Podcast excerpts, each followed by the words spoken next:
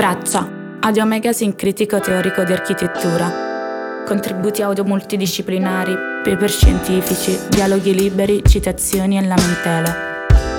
Traccia 01 di Ada con Super Trafra. Dov'è dunque la verità? Di fronte o di profilo? Ma soprattutto, cos'è un oggetto? Forse un oggetto è un legame che ci permette di passare da un soggetto all'altro, di vivere in società e di stare insieme. Ma poiché i rapporti sociali sono sempre ambigui e il pensiero così come unisce separa, e le parole uniscono per quello che esprimono e separano per quello che omettono, c'è un grande abisso che separa la certezza soggettiva dalla verità oggettiva degli altri. Le parole di Godard riportano ad un clima intellettuale utopico, appassionato e in qualche momento velleitario, che provava a illuminare il rapporto tra le parole e le cose, cercando di raschiare dalle prime le croste di significato pennellate dalla lingua borghese, quella del capitalismo trionfante, che trasformava le seconde in merce. Che molto a quel tempo sembrasse prostituzione si capisce anche a ritroso. Che si potesse riconquistare un grado zero della scrittura, invece, più che utopico, era sbagliato tecnicamente dal punto di vista di quella semiotica che Roland Barthes, tra gli altri, avrebbe fondato. Una disciplina che avrebbe compreso la centralità del testo e la costruttività del punto di vista e che, all'accusa di imperialismo, rispondeva da un certo punto in poi che non già cos'è un oggetto si può sapere e tantomeno dove sia la sua verità, ma al più cosa significa. Cosa significa un oggetto, infatti? In un recente scritto, Andrea Carandini riflette sulla circostanza per cui tutti siamo rivestiti da una conchiglia, che rappresenta l'insieme di circostanze che ci avvolgono. Sabordiamo in ogni cosa che ci appartiene e poi ci ritiriamo in noi stessi. Un oggetto fuori contesto è come un relitto sul sabbioso fondo del mare. Gli oggetti sono le impalcature che sorreggono la civiltà, perché durano molto più di noi. In realtà, ma cos'è la realtà? A durare è la relazione, o, se si vuole, siamo tutti nelle preposizioni. Diceva Aldo Rossi che forma e funzione sono ormai identificate nell'oggetto, che l'oggetto è una relazione di cose.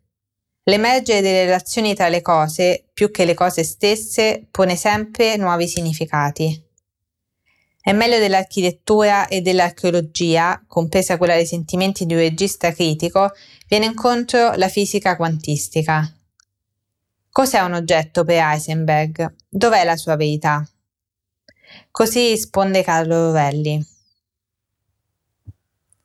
Un fotone, un gatto, un sasso, un orologio, un ragazzo, un paese, un arcobaleno, un pianeta, un ammasso di galassie. Questi oggetti non stanno nessuno in sdegnosa solitudine. Al contrario, non fanno che agire uno sull'altro. È a queste interazioni che dobbiamo guardare per comprendere la natura e non agli oggetti isolati. Le caratteristiche di un oggetto sono il modo in cui esso agisce su altri oggetti. La realtà è questa rete di interazioni. La teoria dei quanti ci invita a vedere il mondo fisico come una rete di relazioni, di cui gli oggetti sono i nodi. Le proprietà non vivono sugli oggetti, sono ponti fra oggetti. Gli oggetti sono tali solo in un contesto, cioè solo rispetto ad altri oggetti. Sono nodi dove si allacciano ponti. Quando metto a fuoco un oggetto con la macchina fotografica, si allaccia un ponte. Continuo a percepirmi come un soggetto che guarda un oggetto, ma è quello il gesto che costruisce un ponte. Esisto in quanto in relazione. Cosa io sia e quale sia la mia verità sta ogni volta in quella relazione. La fotografia è un ponte che allaccia le esistenze dei nodi che collega. Mi interessa infatti in quanto strumento per entrare nell'azione, altrimenti il discorso si fa sterile e autoreferenziale. Quelle due o tre cose che so di me, quelle stesse che provo a decifrare negli oggetti che fotografo, poggiano sulle diverse preposizioni che mi legano ad ogni oggetto visto attraverso l'obiettivo soggettivo della macchina fotografica. Non c'è certezza soggettiva che incontra la verità oggettiva di quello che inquadro. L'unica esistenza è nella relazione. Il mio essere cosciente nell'immagine del presente, nella domanda ineludibile sul futuro, mi ricollega biologicamente al mio passato. Il presente è sempre ricordato, così sostiene la ricerca neurocognitiva. Un ricordo però non è solo un'immagine che si produce ripensando all'evento originale, ma può essere un'immagine modificata, perché la memoria non è statica e diventa funzione del tempo, della vita. I ricordi sono tracce incomplete, narrazioni orali imperfette. Per fotografare ho bisogno di un'estrema concentrazione. Quando la raggiungo divento molto veloce nel processo di osservazione, selezione, elaborazione di ciò che mi circonda. La realtà diventa una scenografia nella quale quando si raggiunge un certo grado di tensione, nella quale molti elementi però non si possono controllare, quella è la fotografia.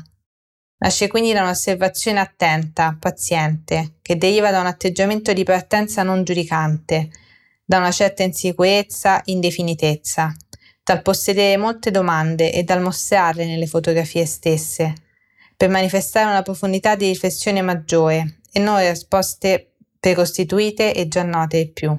Nasce quindi da un'osservazione attenta, paziente, che deriva da un atteggiamento di partenza non giudicante, da una certa insicurezza, indefinitezza, dal possedere molte domande e dal mostrarle nelle fotografie stesse, per manifestare una profondità di riflessione maggiore e non risposte precostituite e già note più.